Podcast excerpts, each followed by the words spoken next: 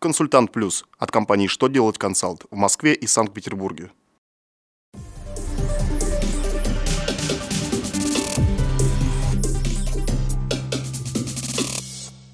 Добрый день! Для вас работает служба информации телеканала «Что делать ТВ» в студии Кристина Альшевская.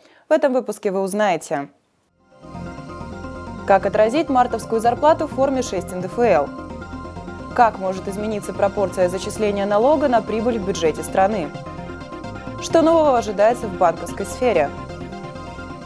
Итак, о самом главном по порядку. Федеральная налоговая служба России продолжает разъяснять порядок заполнения формы 6 НДФЛ.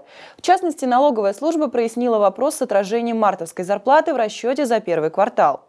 Дело в том, что датой получения дохода в виде зарплаты за март является 31 марта, но зарплата выплачивается, как правило, уже в апреле, то есть в другом отчетном периоде по НДФЛ.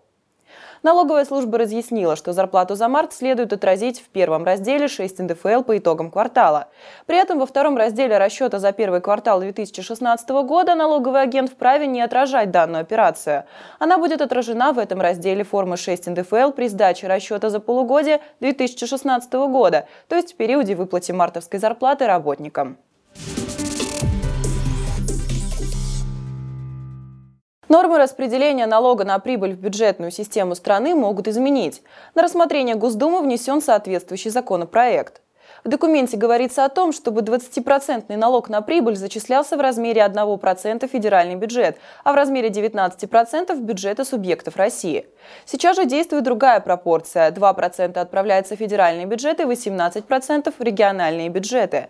Изменения должны быть внесены в статью 284 Налогового кодекса Российской Федерации, которая и установила существующий принцип распределения денег. Цель нововведения – увеличение доходной части бюджетов субъектов России и сокращение дефицита региональных бюджетов.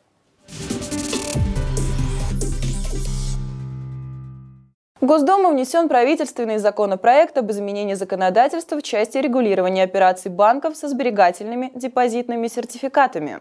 В законопроекте говорится об изъятии из оборота сберегательных книжек и сберегательных сертификатов на предъявителя из-за невозможности идентифицировать владельца. Вместо них будут введены сберегательные депозитные сертификаты. Предполагается, что они будут являться именной ценной бумагой в документарной форме. Держателями сберегательных сертификатов будут выступать физические лица, предприниматели. Держателями депозитных сертификатов – организация. На этом у меня вся информация. Благодарю вас за внимание. До новых встреч!